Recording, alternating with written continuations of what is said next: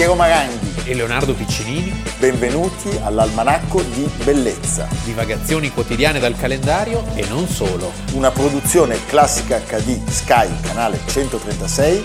In collaborazione con Intesa San Paolo.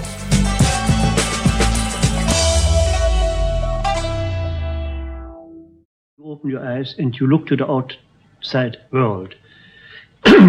you can see another way. You close your eyes and you look into your inner world. Uh, world. and I believe the best to do is to have one eye closed and to look inside, and this is the inner eye. With the other eye, you have it fixed on reality, what is going on around in the world. If you can make a kind of a synthesis of these two important worlds, you come to a result which can be considered as the synthesis of uh, objective and subjective life. The inner world and the outer world work together to make me a revolutionary painter. And when I paint, I feel absolutely free. Almanacco di bellezza, 2 aprile, Leonardo Piccinini. Piero Maranghi. Ci sono personaggi che hanno attraversato ere geologiche completamente diverse. Pensare a questa intervista di Max Ernst, BBC 1961, e ritornare alle origini, cioè a dove era nato e quando, ti fa comprendere come si possa veramente vedere di tutto e di più nella vita. E lui effettivamente è stato un protagonista di tutte quelle ere, di quei traumi, di quegli strappi, di quelle rivoluzioni. Traumi tanti. Tra tantissimi, che hanno costellato eh, la sua esistenza e la sua parabola artistica. Per fortuna aveva studiato Freud. Sì. E questo aiuta. Tant'è che lui dice un occhio dentro e un occhio fuori. A me viene in mente Marty Feldman. Eh, Leonardo? Sì, sì, sì è una è un'indagine sulla, sulla, psicologia, è un'indagine sull'umano. Se guardiamo il suo quadro Oedipus Rex, che collezione è esposto, privata, che è stato esposto recentemente a Palazzo Reale, alla mostra curata da Martina Mazzotta su Max Ernst, c'era quest'opera che opera pazzesca del 1922, è un artista che insegue quello che viene chiamato lo spaesamento sistematico ed è anche lui un uomo colpito dalla rivoluzione, di un artista che noi abbiamo svilito e banalizzato, ma a cui tanto deve ma l'arte certo. di tutti i tempi che è Giorgio De Chirico. Ma straordinariamente. Perché senza Giorgio De Chirico non esisterebbe Max Ernst Basta. come lo conosciamo, non esisterebbe Salvador Dalì. La folgorazione. Non esisterebbe Magritte, non esisterebbe Delvaux. Del in effetti però c'è da dire che De Chirico ci ha messo del suo. Eh certo, eh. in quel 17 a Ferrara, l'anno di Caporetto è anche l'anno di una svolta radicale nella storia dell'arte. E anche nel caso di Max Ernst la Prima Guerra Mondiale è un passaggio decisivo. Lui era nato oggi, il 2 aprile del 1891, in Renania-Westfalia, nella, nella città di Brul. Colonia. Sì, nei pressi di Colonia. Uh, il padre Philip Ernst è un insegnante per sordomuti e fervente cattolico, ma anche pittore amatoriale. Sì. Lui avrebbe detto nel, nel, corso della sua vita, mio padre fu fondamentale nella trasmissione dell'amore per l'arte e anche però nel mio rifiuto di quelle regole che erano imposte da quella dottrina, da quella società. Nelle regole è compreso anche il rifiuto la follia, la cioè follia. l'uscire dalle regole per un attimo scatena spesso nel tedesco quella che è l'angst, l'angoscia. 1909 si iscrive a Bonn all'Università di Filosofia dove frequenta i corsi di psicologia e psichiatria e frequenta anche le case di cura per malati mentali entrando in contatto con la loro produzione artistica. Ed è un momento fondamentale per che, lui. Che poi si riverbererà su tutta la sua produzione artistica. Perché è l'unico degli artisti di quel periodo a inserire una cifra psicanalitica nella nouvelle vague dadaista. Dadaista, sì. Dada a Colonia, potremmo dire. C'è un'amicizia stupenda di un, di un artista fantastico, Sì. August Mache, uno degli esponenti dei Cavalieri Blu, insieme a Kandinsky, eh, quel periodo straordinario. Dovete andare a Monaco a vedere la Lembach House. Lembach House 1911, tra l'altro sono a maggio i dieci anni del nuovo allestimento di Norman Foster, della nuova ala della Lembach House che si trova di fronte ai propilei di Leo von Klenze e lì proprio il Blauer Reiter, il Cavaliere Azzurro, è, una- è un cambio di passo fondamentale, Fondamentale. imprescindibile. Tant'è che è proprio questa esperienza che lo spinge a, de- a decidere di dedicarsi solo all'arte e eh, ci sono molti artisti da cui si lascia influenzare, certamente Picasso, Gauguin, Van Gogh, ma soprattutto, come giustamente ci ha detto il nostro Leonardo, quel geniaccio del nostro Giorgio De Chirico. Sì. E poi però arriva anche per lui, come per De Chirico in quegli anni, come de- per De Pisis e come per molti altri, arriva la guerra e per lui la guerra è un momento spaventoso. Abbiamo raccontato solo pochi giorni fa che cosa aveva eh, prodotto la guerra in Piscator, altro grande tedesco. La, la guerra ha prodotto per reazione bellezza, ma anche ha prodotto molti disastri, come sappiamo i totalitarismi Certo. del Novecento nascono da, quella, eh, da quel momento di svolta drammatico dell'umanità e in lui eh, nasce un desiderio eh, di mh, spiazzare, cioè in lui questa, appunto, questa formazione, questa formazione freudiana, questa osservazione di De Chirico, questa libertà data a Colonia produce all'inizio, prima ancora che lui diventi pittore, lui si dedica ai collage. ai collage, proprio E- grazie a De Chirico. E nei collage ci sono questi accostamenti di immagini estranee tra loro, eh, di, na- di natura assolutamente diversa, tratte da illustrazioni di carattere pubblicitario, ma anche antropologico, medico, psicologico, mineralogico, paleontologico addirittura.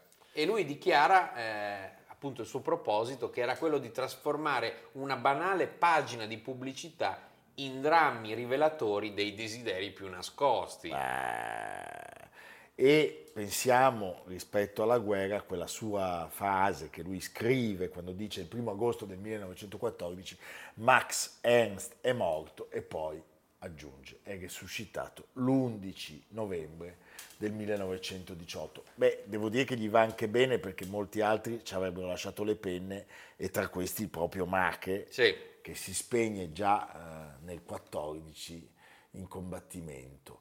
Allora, il ritorno alla vita è, è segnato da molti eventi personali e artistici. Si sposa subito con una delle sue tante donne, Louis Strauss, incontra Paul Klee, certo, il rigore di il Paolo rigore di Pa- e lo vedi in alcune sue Certo, opere di quegli anni. Abbiamo detto dei collage e, E poi dal collage si passa alla pittura, che è una pittura ovviamente eh, post-metafisica, ma nella sua mh, follia simpatica, perché è- comunque è un artista simpaticissimo, eh, L'Elefante del 1921 è forse la sua opera, prima grande opera, oggi si trova alla Tate Gallery, alla Tate Modern, eh, è stata comprata nel 75, eh, che anticipa il surrealismo, è l'incredibile Elefante. Incredibile.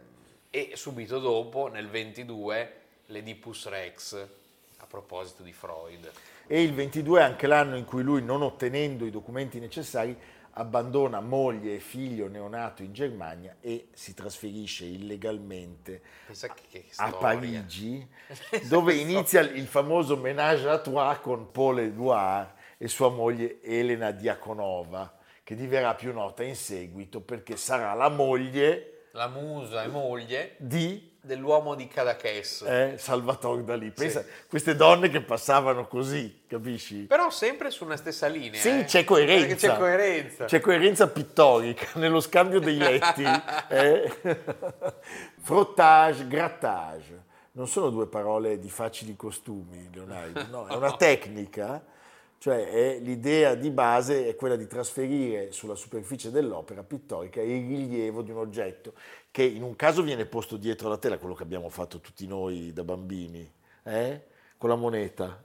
Ti piaceva? da pazzi. Eh? O il grattage, che è sostanzialmente la stessa cosa, solo realizzato usando una superficie già preparata con diversi strati di colore che poi quando vengono eliminati restituiscono le linee astratte dell'oggetto recondito. E su quello c'è ah. tutti gli anni 30, la produzione infinita poi di Max Ernst. Nel 39 Mamma mia. arriva il bello, anzi arriva il brutto. Brutto brutto. Cioè che brutto due volte perché sì, lui è nemico di tutti. È nemico di tutti perché eh, viene internato dai francesi in quanto tedesco. Ad Aix-en-Provence. Aix-en-Provence eh, e è proprio grazie all'intervento di Paul Eluard e al sostegno del giornalista americano Varian Fry, che è a capo dell'Emergency Rescue Committee, Ernst è però anche ricercato dalla Gestapo. Appena esce, siccome sì. la, la, Francia è stata invasa dai tedeschi... Perché l'Entarte Kunst.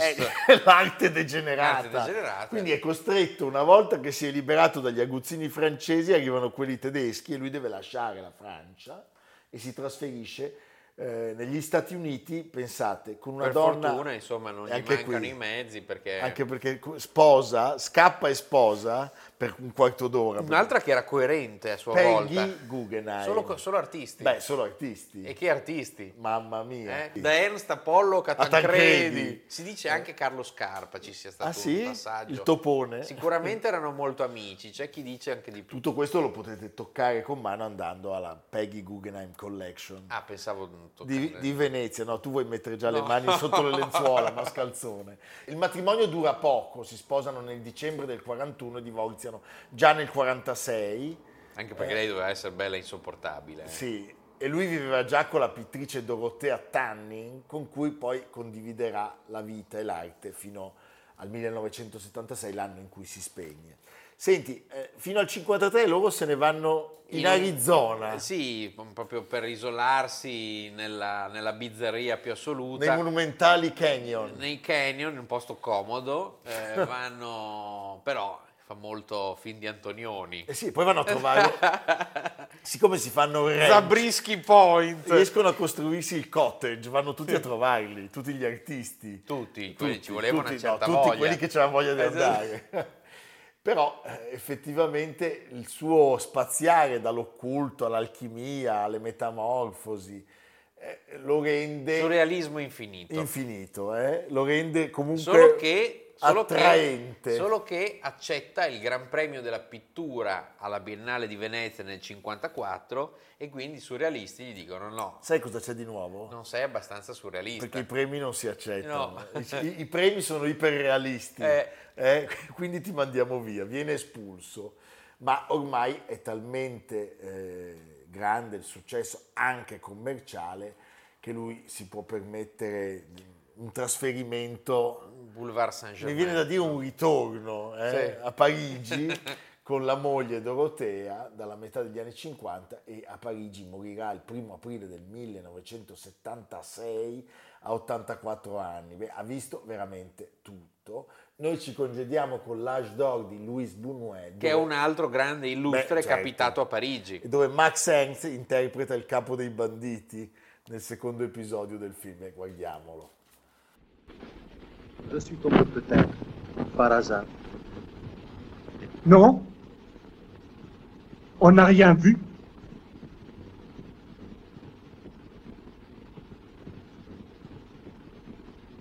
Y a-t-il du nouveau? Oui ou non? Oui, oui, les Mallorcains sont déjà là. Vite Aux armes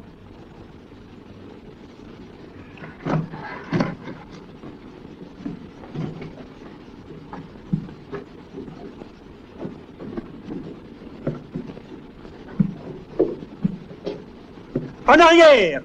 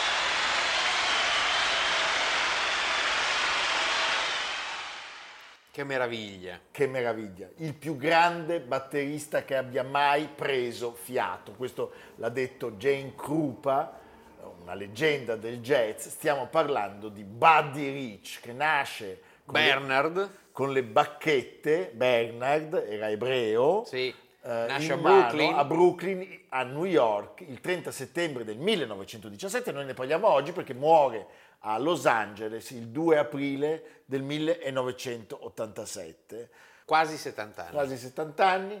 I genitori Robert e Bess Skolnick sono gente di spettacolo Sì. che porta eh, il vaudeville in giro per gli Stati Uniti. Girovaghi. E appena, E- e- e appena è- lui, nasce, e lui è un mostro di bravura perché ha cominciato come un enfant prodige. a due anni, la prima volta sul A palco. due anni suona l'inno americano. eh, a quattro fa, fa gli spettacoli. Ballerino di tip tap. di tip tap e poi subito come batterista. Sì. E Arriverà anche- ad avere un'orchestra a 11 anni. 11 anni, pazzesco. Pazzesco. Pensate che durante le pause delle prove si intrufola sul palco dell'orchestra e cerca di prendere le bacchette dei batteristi adulti per esercitarsi. A sei anni è già un musicista solista in uno spettacolo chiamato Traps the Drum Wonder e a 11 è il leader Sì. di una sua orchestra, come Leonardo ci ha detto, e a 16 anni ha già fatto delle tournée negli Stati Uniti e in Australia. Pazzesco. All'apice di questa carriera così precoce, È il secondo bambino più pagato al mondo dopo Jackie Coogan. il bambino del Monello Esatto. o lo zio Fester della famiglia È vero, Adams pensa. nella seconda fase Pensa che della, della- della sua vita, che i genitori gli avevano speso tutti i soldi. Sì. eh? Era veramente immensamente dotato e in grado di suonare con un'incredibile velocità, la destrezza è sorprendente, ma soprattutto ciò che colpisce è la musicalità e la sua capacità di anticipare. E tutto questo senza aver mai ricevuto una lezione. Niente. Cioè è un autodidatta, stiamo parlando di un mostro di bravura, eh, non, non- non- provate a imitarlo neanche. No, in Eh, famiglia dicevano che lui riuscisse a far rullare le forchette Ecco. sull'armadio della cucina di È casa. uno che aveva la musica dentro. Senti, la carriera adulta inizia nel 1936, l'orchestra è la Hot Lips Page di Art Shapiro, dove raccoglie i primi successi. Ma con chi arriva la svolta? Col Leonardo? clarinettista Joe Marsala e Artie Shaw, che eh, è con loro che comincia a farsi la fama di leader di orchestra, insegna la batteria al quattordicenne Mel Brooks. Beh, e eh, negli anni 40 insieme a Kenny Clark, Art Blakey, Max Roach è tra i creatori di un nuovo stile che è destinato a cambiare il jazz, ovvero il bebop. bebop. e le improvvisazioni sono il fulcro delle sue esibizioni e eh, le melodie sono appena accennate a vantaggio appunto di queste lunghe improvvisazioni come quella che abbiamo visto all'inizio che è qualcosa di sorprendente. Voi non l'avete visto ma prima di quell'esibizione eh, di queste variazioni da West Side Story di Lenny Bernstein, Bernstein, Bernstein. viene introdotto da Frank Sinatra e si abbracciano e lui lo lancia in questa esibizione pazzesca. Nel 42 questo signore si unisce al corpo dei Marines degli Stati Uniti come istruttore di judo e viene congedato Sì, diciamo due anni dopo performance non delle più per problemi di salute. Eh. Nel 46 arriva un'altra orchestra, sempre sua, con il sostegno finanziario appunto di The Voice, Frank Sinatra. Sì. Senti, lui continua a dirigere band ad intermittenza fino ai primi anni 50. con dei nomi pazzeschi, Tommy Dorsey, Dizzy Gillespie, eh, Charlie Ventura, Charlie, Parker, sì. ah, Harry James, Poi Harry Lester, Lester James, Young. certo. E nel 55 con Krupa registra l'album Krupa and Rich che contiene uno dei loro famosissimi duelli alla batteria quando ancora i batteristi suonavano in giacca e cravatta. Tu come te la cavi alla batteria? Ma guarda, io la- bonghi, bonghi tu No, fai. io de- delle batterie di pentole che, ve- che vendo porta a porta e quindi questa volta lo dico io se avete bisogno Eh, chiamatemi, bravo, vedi- io vi risponderò. imparato. Eh? Senti, guardiamo Jane Krupa e Buddy Rich insieme, Ti sono prego. da Sammy Davis. Beh,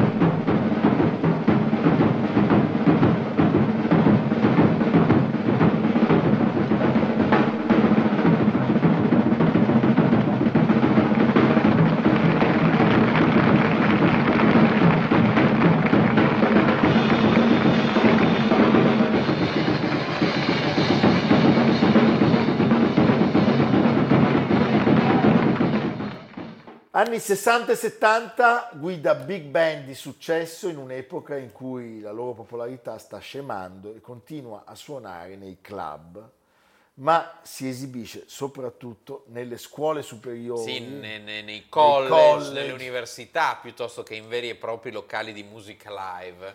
E ci sono anche molte Con registrazioni. nomi così, Ella, Ella Fitzgerald, Fitzgerald, Louis Armstrong, sì. capisci? Anche se il suo modo di suonare è più adatto al palcoscenico e alle esibizioni appunto con le grandi band.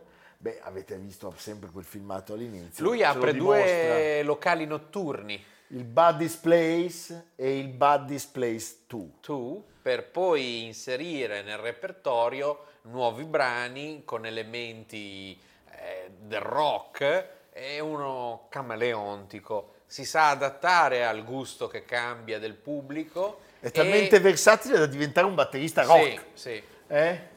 Credo che fosse anche molto simpatico. Possiamo dire che è un grande genio. Sì, il suo umorismo caustico non perde occasione, per esempio, di intrattenere il pubblico durante degli show televisivi maltrattando il conduttore. È anche uno che non eh, si fa pregare eh, nel mandare, lanciare strali contro alcuni cantanti pop. La verità premia. In maniera assoluta. Come dimostra l'almanacco, Sì. qui è tutto vero. Tu- sì, anche noi siamo veri in questa, in questa nostra in que- consunzione. consunzione, in questo degrado. Sì, che tra un po' ci porterà. Poi voi non sentite i miasmi, siamo anche maleodoranti. Senti, arrivano un sacco di riconoscimenti e di premi e ci sono le sue esecuzioni di composizioni magistrali come il Madley di 10 minuti appunto di West Side Story da cui siamo partiti, ma anche un duello indimenticabile. Con i Muppet, 1981. i Muppet. I Muppet, prego la regia.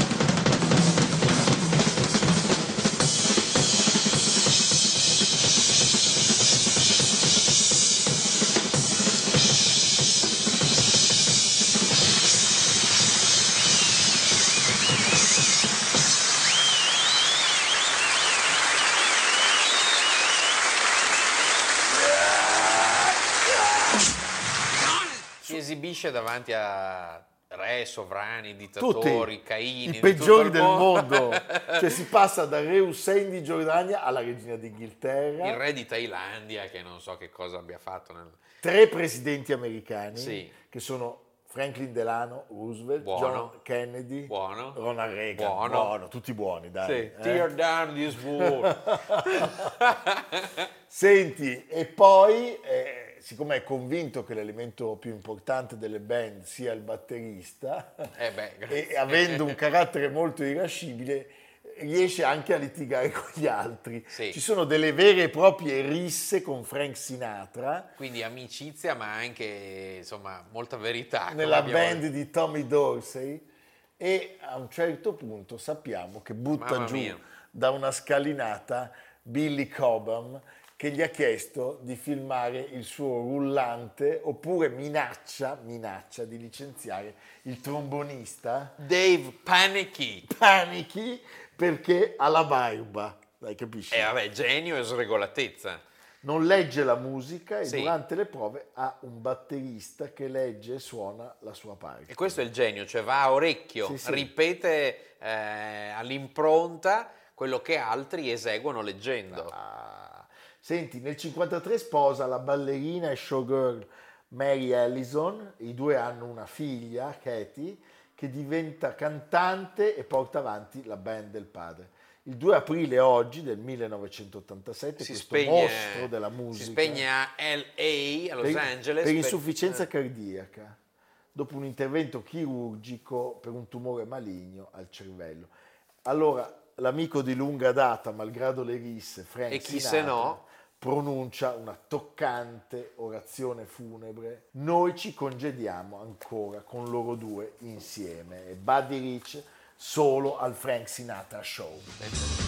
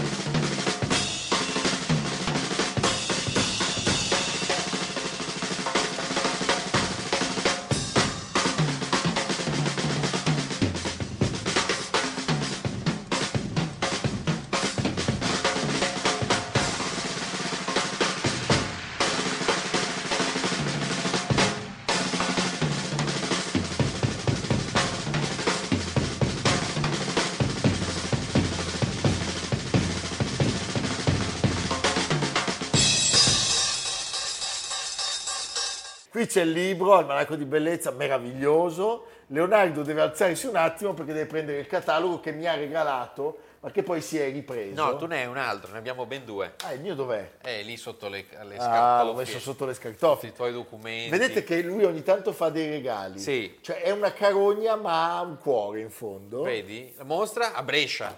Brescia, chi salutiamo a Brescia? Beh, dobbiamo salutare certamente Francesca Bazzoli, Sì. presidentessa di, Di Brescia Musei, Sì. e invitare il nostro pubblico a visitare questa mostra straordinaria, Leonardo. Straordinaria fino al 28 maggio al eh, Museo di Santa Giulia, a cura di Roberta Dadda, Francesco Frangi, Alessandro Morandotti, su Giacomo Ceruti nell'Europa del Settecento, miseria e nobiltà. Nobiltà. e è una mostra mh, irripetibile, cioè non vedremo più una mostra così per tanti anni perché è una mostra veramente completa su Ceruti e su tutto il Settecento No, eh, lombardo e non solo, con prestiti straordinari. Questo somiglia un po' a Leonardo anche. Sì, opere difficili da vedere. Mi piace ricordare un'opera che ho visto che mi ha colpito molto, questo ritratto di gentiluomo, sono tre in realtà, Fra Galgario. di Fra Galgario, ma uno eh, è particolarmente Lo vado bello. a cercare intanto. Siamo negli anni 20 del Settecento e mi piace anche ricordare quello che Giovanni Testori ha scritto a proposito di queste opere. Giovanni Testori, ricordiamolo, sono da poco passati i 30 anni dalla morte e a maggio saranno i 100 anni dalla nascita. E noi, Testori- e noi lo ricorderemo con uno speciale. of course, e scriveva su Fra Galgario stilista, ma che mai rappresenta, oltre all'irraggiungibile bastardo e pur stupendo osè pitturale, che mai rappresenta, dicevo, per i misteri della sua golosità e dei movimenti psichici che le brontolano sotto, lo scatenamento sartoriale dei tre grandi ovali di casa Orombelli. Forse si tratta di padre e figli, ma che ha mai fatto padre e figli? Han chiamato il ritrattista o non invece la Bichi dei tempi loro? No. Bichi è stata una grande Bichi, la stilista. zia Bichi. Verrebbe da rispondere l'uno e l'altra, ma in una sola persona, che è appunto quella del Ghislandi. I Ghislandi. Vittore Ghislandi, detto Fra Galgario. A Milano abbiamo un meraviglioso Fra Galgario che è al Museo Pol di Pezzoli, in questo momento esposto alla mostra di Forlì di cui abbiamo parlato, tra moda e arte, quindi insomma musei, mostre, Milano, Brescia, Forlì, Tutto c'è. andate in giro, andate Anche a Bergamo, anche Bergamo, diciamo. eh. Tutto. Tutto. Bergamo e Brescia, capitali della cultura Capitali della 2023. cultura. Poi ricorderemo che a Bergamo c'è Cecco del Caravaggio, l'Accademia Carrara, riaperta e riallestita, tutto. Pino Vabbè. Gavazzeni, Beh, naturalmente, Eh. e Alessandra Quarto. Alessandra Quarto, Pol di Ma è Pezzoli, tutto un giro di amici. Omar Pedrini Gente che si vuole bene. Tutti bene. Va bene, mandateci Evviva. come sempre delle bottiglie. e dei prosciutti. Per, per la nostra Pasqua, anche un agnello, per Sì. favore. Capretto o agnello?